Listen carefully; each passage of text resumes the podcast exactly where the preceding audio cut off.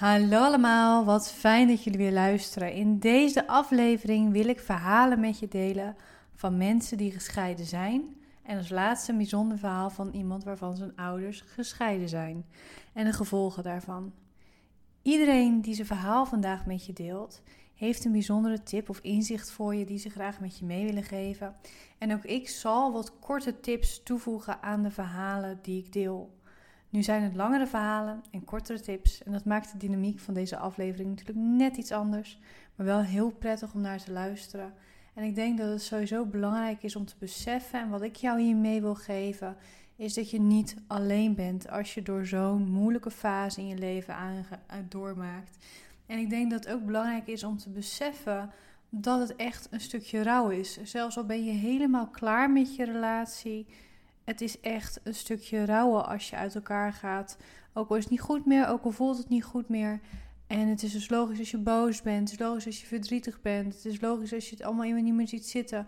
En het is ook heel normaal om te twijfelen of je de juiste keuze gemaakt hebt. Zeker, en dat zul je ook horen, omdat juist ook goede keuzes kunnen leiden tot minder leuke situaties en gewoon zware rotte gevolgen hebben. En ik mag natuurlijk hier nu geen sterkere woorden voor gebruiken, dus dat ga ik helaas ook niet doen. Dus we gaan het hebben over scheidingen en hoe mensen hun scheiding hebben ervaren en waar van toepassing de gevolgen die de scheiding heeft gehad, zowel in positieve als negatieve zin. Want realistisch blijven is hierin heel erg belangrijk. En we beginnen met het eerste verhaal. En ik zal je alvast verklappen dat dit verhaal heel dubbel is. Het heeft een mooi einde, omdat het gaat over een vrouw die voor zichzelf kiest. Aan de andere kant heeft het hele vervelende gevolgen. En juist dit verhaal wil ik ook delen met jou. Met, met de reden die ik net ook al benoemde. Als je dit doormaakt, je bent niet de enige. En juist door samen te delen wat we doormaken kunnen we elkaar een hart onder de riem steken. En daar dient in mijn gevoel dit verhaal ook zeker voor. En ook als bemoediging voor mensen die in een soortgelijke, hele moeilijke situatie zitten met betrekking tot een scheiding. En het verhaal heet Ik doorbreek het stilzwijgen. Ik wilde na 22 jaar huwelijk scheiden van mijn ex. En hoe mijn ex erop zou reageren, dat was zijn keuze. Ik wilde niet langer verantwoordelijk zijn voor zijn keuzes en zijn gevoel en zijn leven.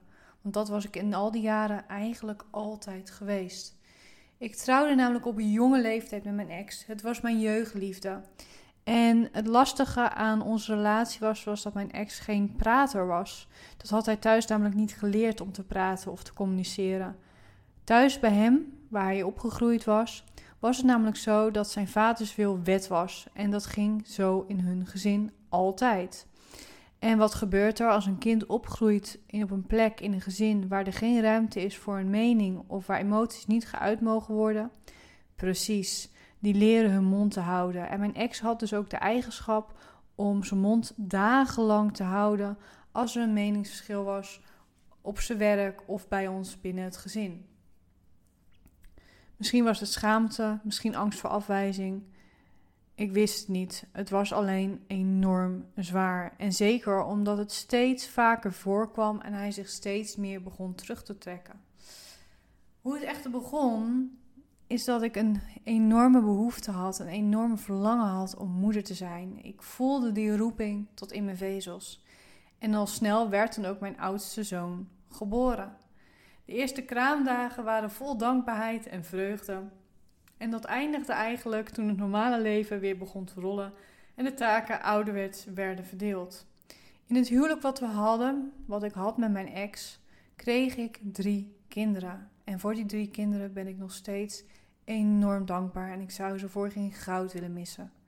Ik zorgde in die tijd voor het huishouden, voor de kinderen en alles daaromheen. Ik kan mezelf het best omschrijven als een lopende agenda voor heel het gezin. Dat was ik in die tijd. Ik liep echter ook steeds meer op mijn tenen. Ik stond er heel vaak alleen voor, want mijn ex was niet beschikbaar om mij te helpen in die taken. En ik had me dan ook heel erg veel aangepast aan het leven wat mijn ex wilde leiden.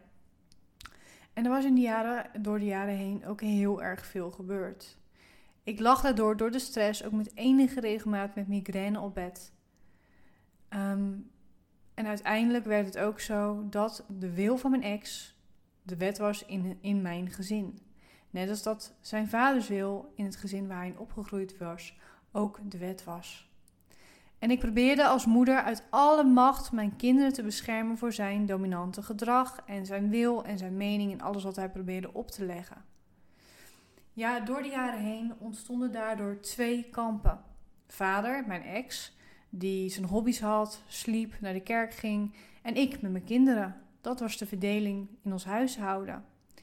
En voor de buitenwereld leek alles echter volledig normaal. Het was niet te zien. De liefde die ik voor mijn ex voelde, werd door deze situatie steeds minder en minder. En ook omdat hij zich steeds naarder begon te gedragen. En ik was het pleasen ook gewoon simpelweg meer dan zat. Ik had al zo vaak aan de bel getrokken.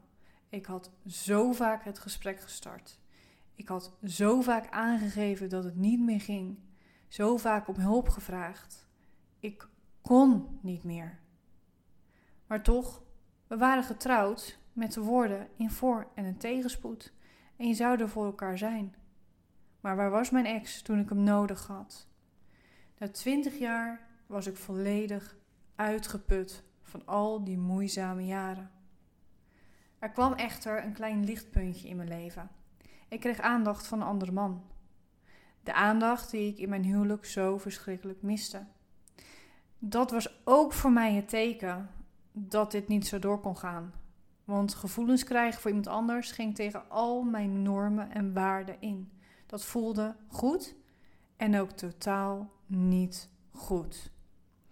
En ik was dus ook niet trots op mezelf. Tegelijkertijd opende het wel mijn ogen. Want ik had al zo vaak geroepen: als er niets verandert, ga ik bij je weg. Ik kan niet meer. En na lang nadenken heb ik toen een besluit genomen. Op een avond vertelde ik aan mijn ex dat ik van hem wilde scheiden. Hij was boos, verdrietig, de wanhoop nabij, want zijn huwelijk, zijn rustige leventje, het was allemaal zo van, vanzelfsprekend geworden en nu was het voorbij. Ik heb hem toen nog de voordeel van de twijfel gegeven, omdat hij daarom smeekte en gaf hem drie maanden om in die tijd iets te doen voor zijn huwelijk en te proberen ons huwelijk te redden. Maar er gebeurde totaal niets. En ik vraag me eigenlijk nog steeds af wat hij in die drie maanden gedaan heeft. Wat er in werkelijkheid gebeurd is, is dat hij zijn ogen sloot voor zijn eigen tekortkomingen en alle schuld in mijn schoenen schoof. Hij dreigde met woorden: Als je gaat, maak ik je kapot. Hele bekende woorden zijn dat voor veel mensen die een scheiding aangaan. Maar hij was natuurlijk te laf om dat echt te doen. Maar hij maakte er een manipulerend spelletje van, want dat kon hij wel. Mijn middelste zoon heeft er volledig voor moeten opdraaien. En ik moest dus ook, na veel conflicten en pijn, mijn zoon loslaten, omdat hij volledig gemanipuleerd is in die jaren.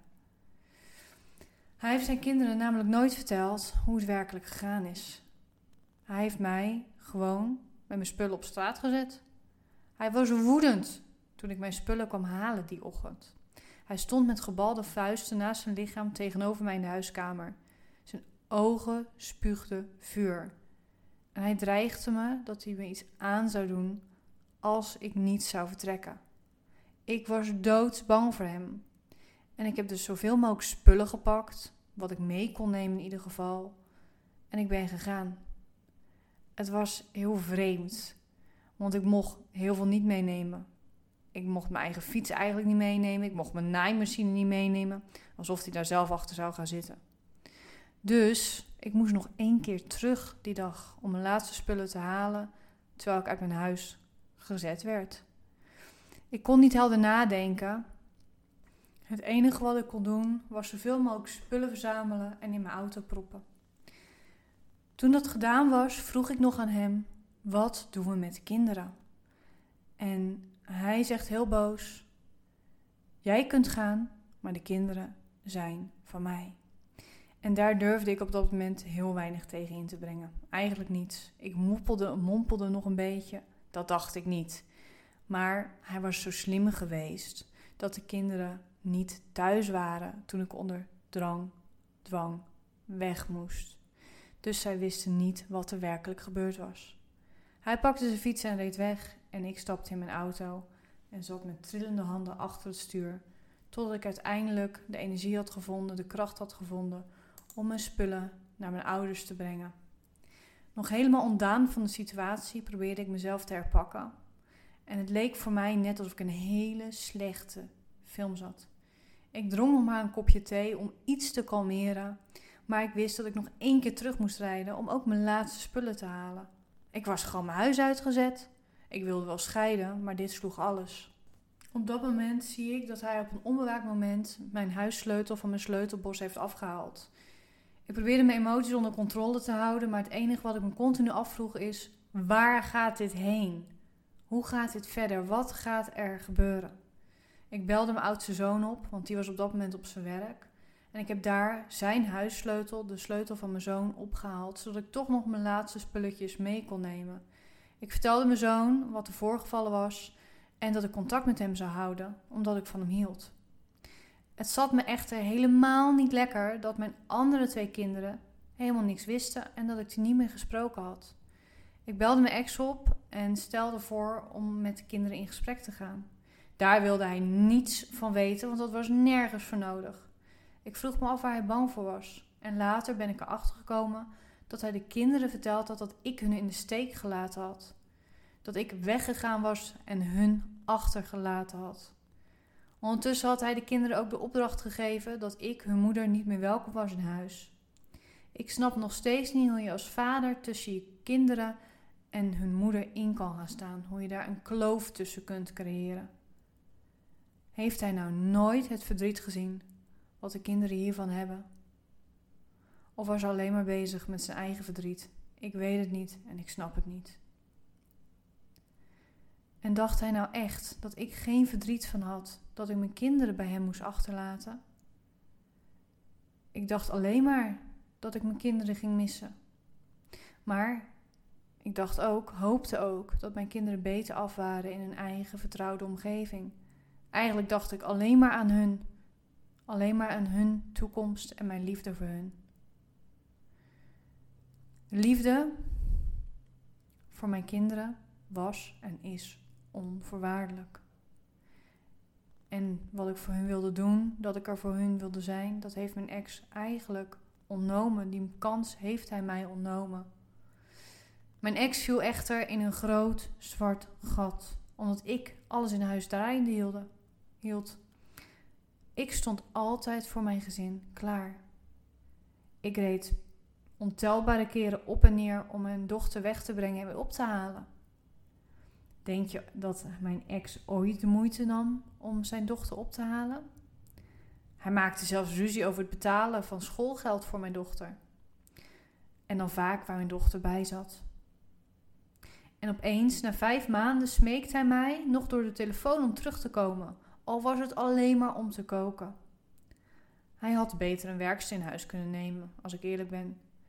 Want ik was alleen maar goed voor koken, wassen, strijken, het eten klaarmaken en het huis schoonhouden. Dat is toch de taak van een werkster en niet van een vrouw. Mijn ex negeert mij nog altijd. Hij zegt geen woord tegen me en hij ontwijkt me na al die jaren nog steeds. Ik denk dat hij bang is dat de waarheid ooit boven tafel komt.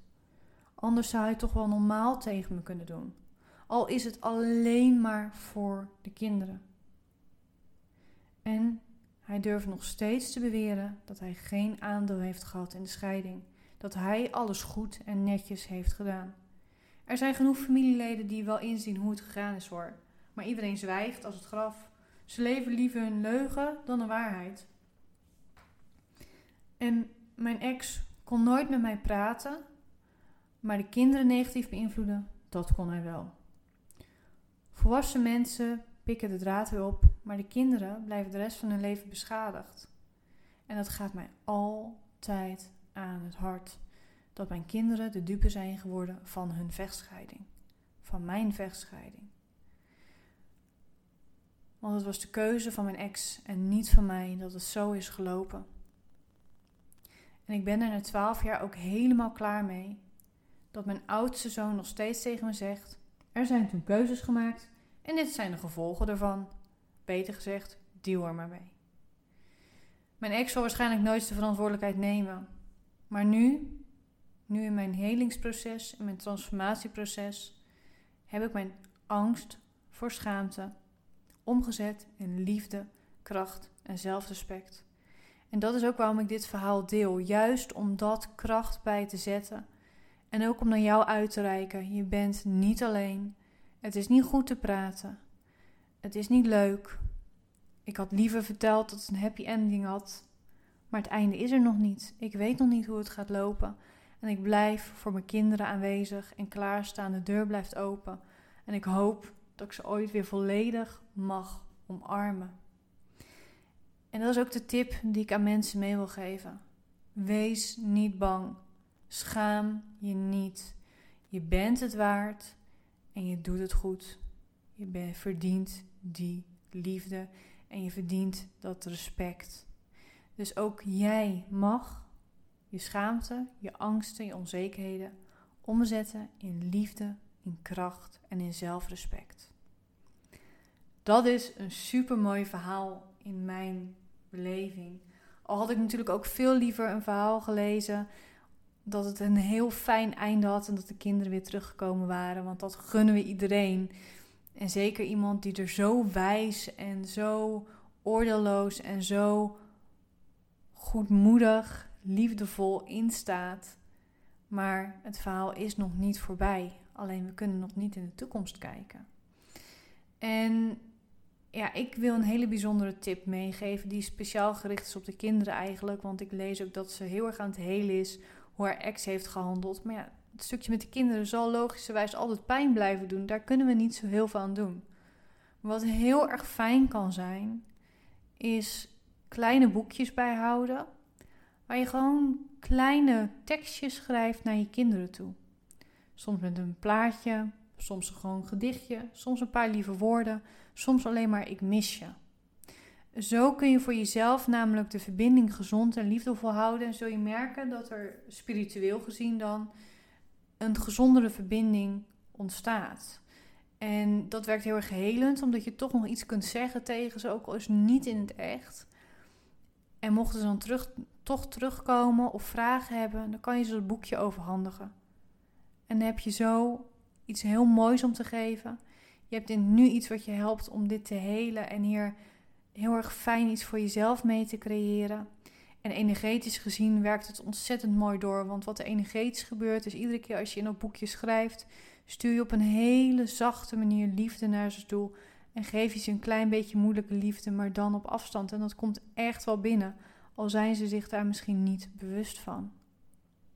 Dus dat zijn mijn tips hierin. En dat gezegd hebbende, gaan we door naar het volgende verhaal. Het volgende verhaal heet Een emotionele rollercoaster. En het gaat zo. 20 jaar huwelijk, een Griekse echtgenoot, drie kids, vier honden, twee paarden, een zeer goed lopende zaak, een prachtig huis en een tweede woning op mijn favoriete eiland Corfu. Het ideale plaatje. Ik had alles wat iemand zich maar kon wensen en iedereen keek tegen ons op. Wij waren het succesvolle plaatje voor de buitenwereld. Een gelukkig stel, prachtige kinderen en we konden zeven dagen per week werken in luxe en leven in luxe. Zo zag het er voor de buitenwereld uit. Maar in de realiteit was het verder weg van het ideale plaatje. Mijn ex-man was namelijk zwaar alcoholist en nou niet een van de trouwste echtgenoten. Absoluut niet zelfs. Nu ik erop terugkijk, denk ik dat ik een hele lange adem moet hebben gehad. Ik was een megapleaser zonder veel zelfliefde, wat voorkwam uit mijn jeugd. Mijn vader was bijvoorbeeld ook alcoholist en ik trouwde met een alcoholist. Familiethema's werden zo doorgezet. Ik wil niet te veel uitweiden over wat er in mijn huwelijk allemaal heeft plaatsgevonden en welke vernederingen ik heb moeten ondergaan.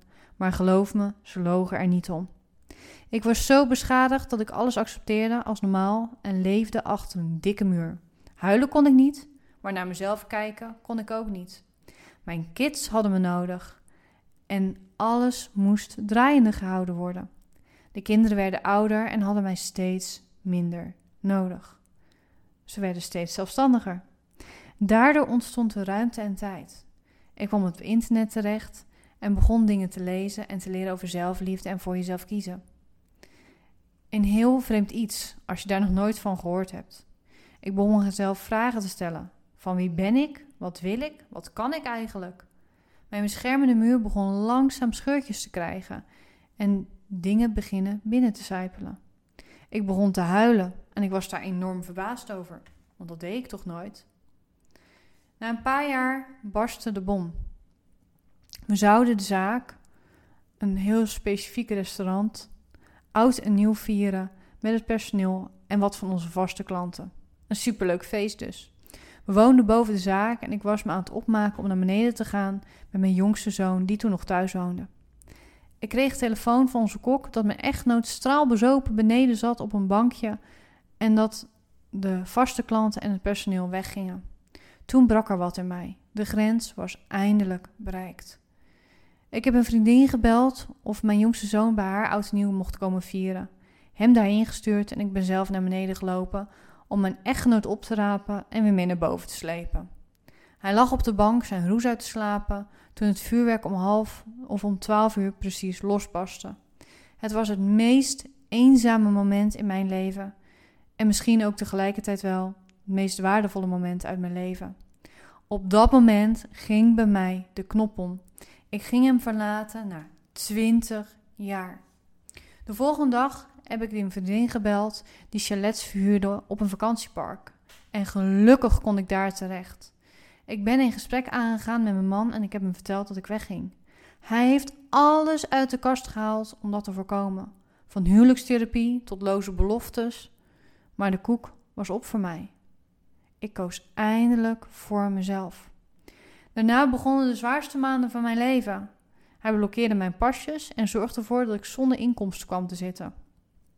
Tegen die tijd dat we voor de rechtsbank stonden, stond, had hij de omzetcijfers zo gemanipuleerd dat de rechter vond dat na 20 jaar huwelijk ik recht had op twee maanden alimentatie van 600 euro per maand. Dat was nog niet eens voldoende om de huur te betalen. Ik ben gaan schoonmaken voor 8 euro per uur. Van alles naar niets. Maar wat kreeg ik er veel voor terug? Mijn vrijheid, mijn zelfliefde, mijn eigenwaarde. Wie ben ik? Wat kan ik? Wat is mijn pad? Mijn ex heeft op papier de zaak kapot laten gaan. Van omzet naar bijna 1,2 miljoen per jaar, naar een verliesleidende zaak die de belasting en de hypotheek niet meer kon betalen. Naar mijn geld kan ik fluiten, want inmiddels is hij failliet, maar mijn vrijheid is tegelijkertijd niet in geld uit te drukken. Ik heb niks meer, maar eigenlijk heb ik zoveel meer. Scheiden doet lijden, gaat in mijn geval dus ook totaal niet op. Ik ben zoveel wijzer, sterker dan ooit tevoren. Mijn muur is weg en ik leef zoveel met mijn gevoel. Dat ontwikkelt zich nog dagelijks door wijze lessen die ik onder andere van Scarlett en anderen mag ontvangen. En als ik één tip zou mogen geven aan anderen, is dat geld niet gelukkig maakt. Houden van jezelf is niet in geld uit te drukken. Soms moet je zware levenslessen ondergaan, maar dat zijn de afloop de meest waardevolle lessen. En ik vind dit verhaal zo mooi, omdat we vaak financiële redenen hebben om bepaalde keuzes niet te maken, om niet te scheiden, om niet voor onszelf te kiezen. En natuurlijk is geld belangrijk. We moeten niet doen of geld niet belangrijk is, want je moet kunnen leven. Zo simpel is het.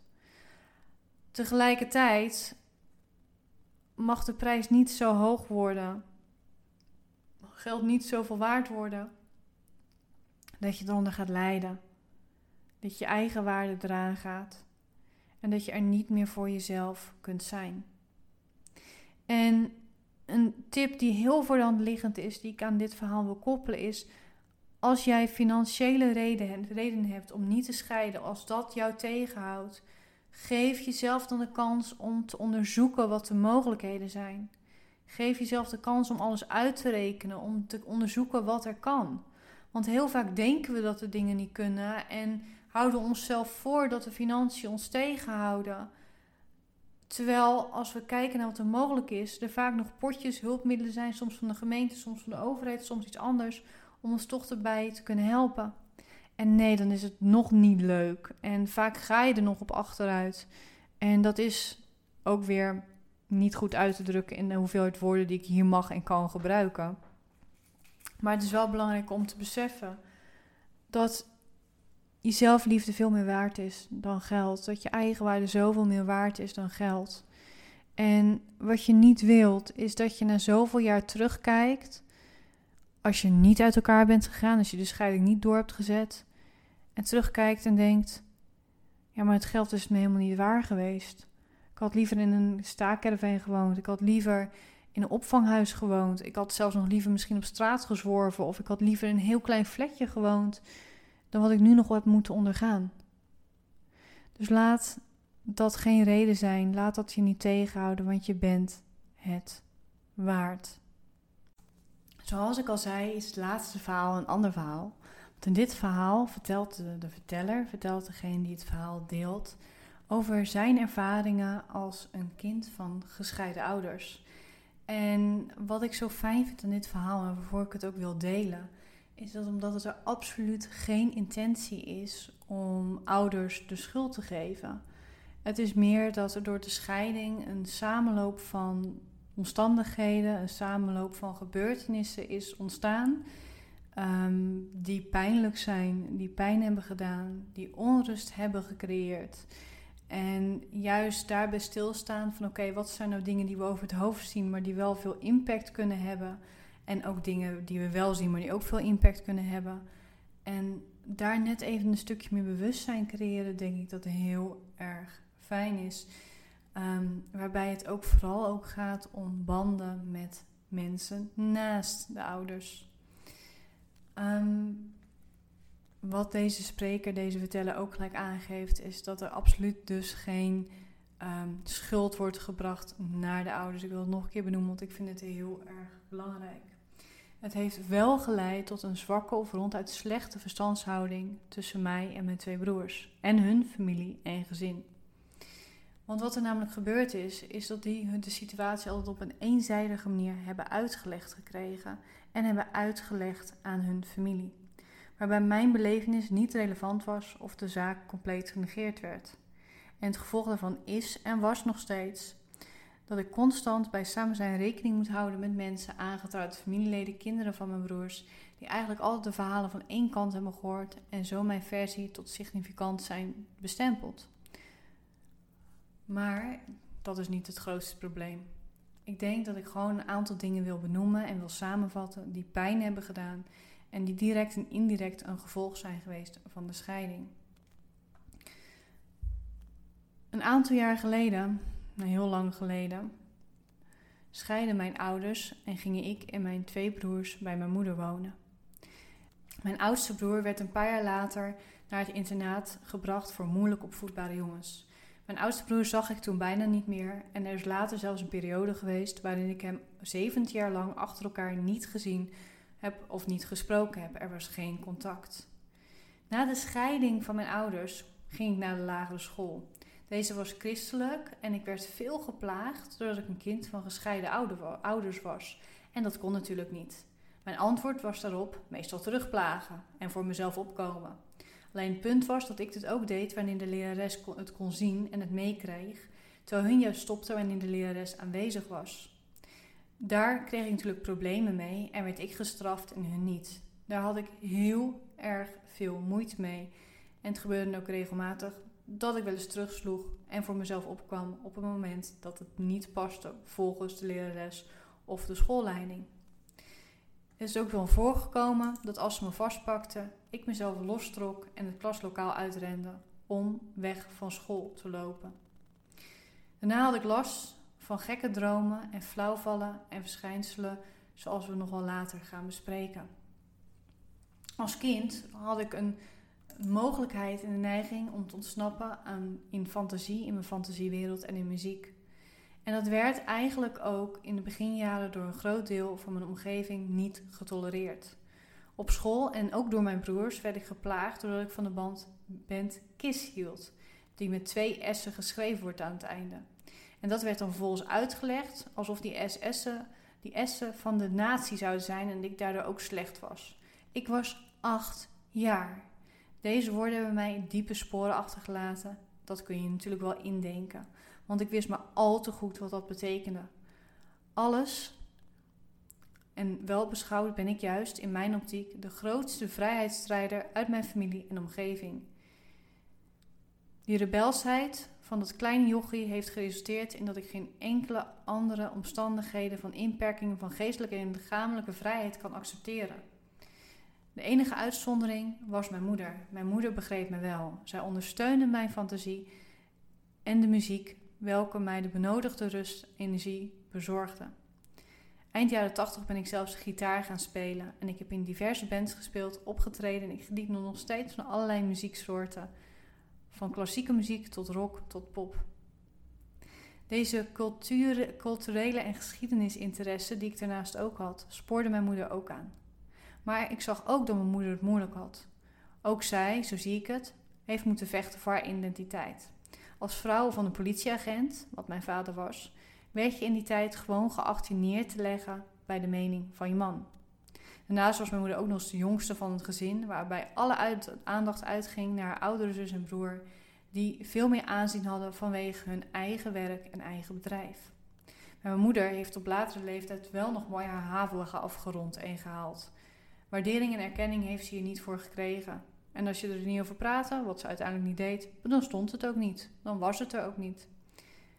En toen ze scheiden van mijn vader, werd dat natuurlijk nog steeds vreemder en werd dat eigenlijk niet geaccepteerd en getolereerd. Dat resulteerde in een veel grotere scheiding van grote delen van haar familie en de familie van mijn vaders kant. In die tijd kreeg mijn moeder ook nog eens erbovenop een diagnose van een ernstige ziekte. Uiteindelijk verloop ik, doorloop ik de middelbare school wel met een fijn gevoel en een prettige, stabiele buurt waar we woonden. Eigenlijk gaat het wonderwel bovengemiddeld goed. Ik ben redelijk makkelijk in het leren en ik heb daardoor verschillende goede vakken kunnen volgen. Mijn moeder heeft mij dus eigenlijk vrij goed opgevoed met een aantal strenge regels. Stel maar een paar voorwaarden.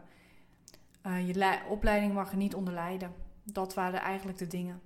En dat waren regels die mij als puber prima afgingen, want ik had veel discipline om te leren. Mezelf gitaar leren spelen, eigen gemaakt. En daarnaast ook een weekendbaantje bij een boer en mocht ik dat geld besteden waaraan ik wilde. Maar op is op en dat was logisch.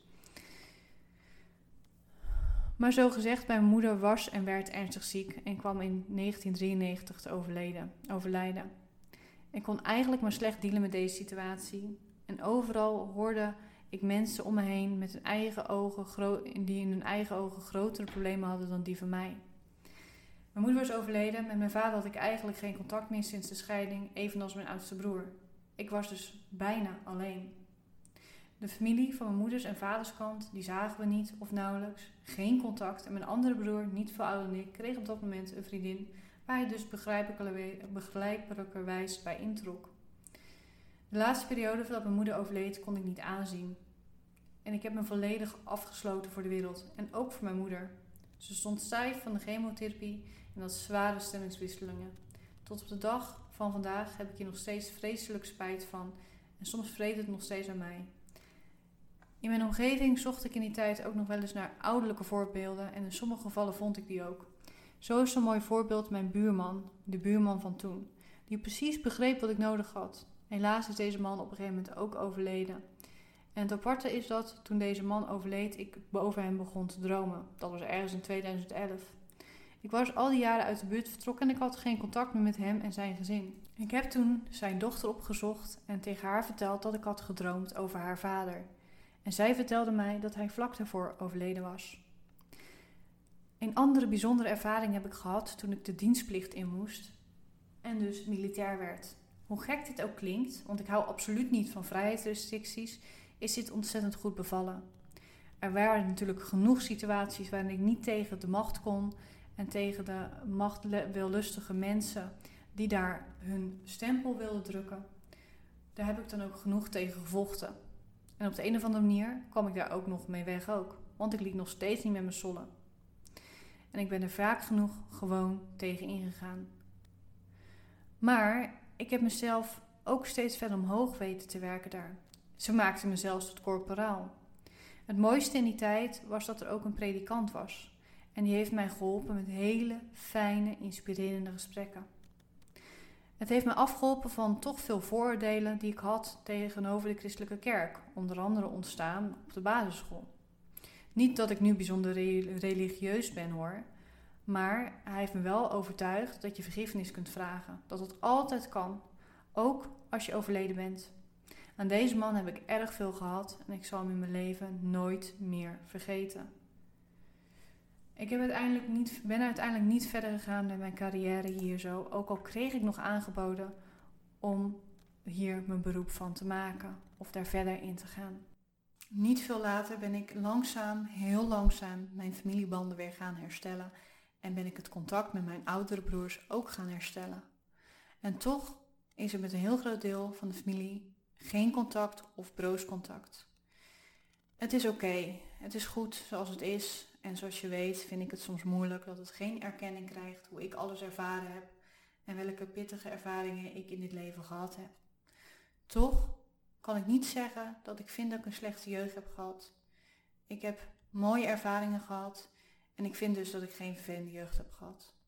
Ik ben wel constant op zoek naar voorbeelden geweest en betekenis geweest. En dat is ook iets wat ik anderen mee wil geven. Het is oké om je eigen waarheid te filmen, je eigen visie te vormen en daarin ook op zoek te gaan naar die houvast. Je hoeft het niet alleen te doen. En wat ik mee hoop te geven aan ouders die de mogelijkheid hebben om dingen anders te doen, als natuurlijk de ander ook meewerkt, dat het heel fijn is om dus juist familiebanden hecht en goed te houden. Ben je natuurlijk altijd afhankelijk van de ander, dus als het niet gaat, dan gaat het niet. Maar als het wel gaat, dan is het fijn om dat vangnet voor je kinderen te creëren. En dat is ook de tip die ik eraan wil koppelen.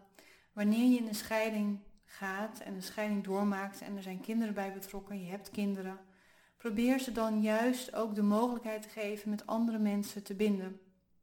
Het hoeft niet per se familie te zijn, het kan ook goede vrienden zijn. Uh, het kan ook zijn dat je even net meer inzet om contact te maken met ouders op school, zodat ze daar ook een hechtere band krijgen, hechtere vriendjes of vriendinnetjes krijgen. Of misschien juist gaat kijken of er leuke activiteiten zijn waar ze ook meer mensen om zich heen krijgen die ze accepteren.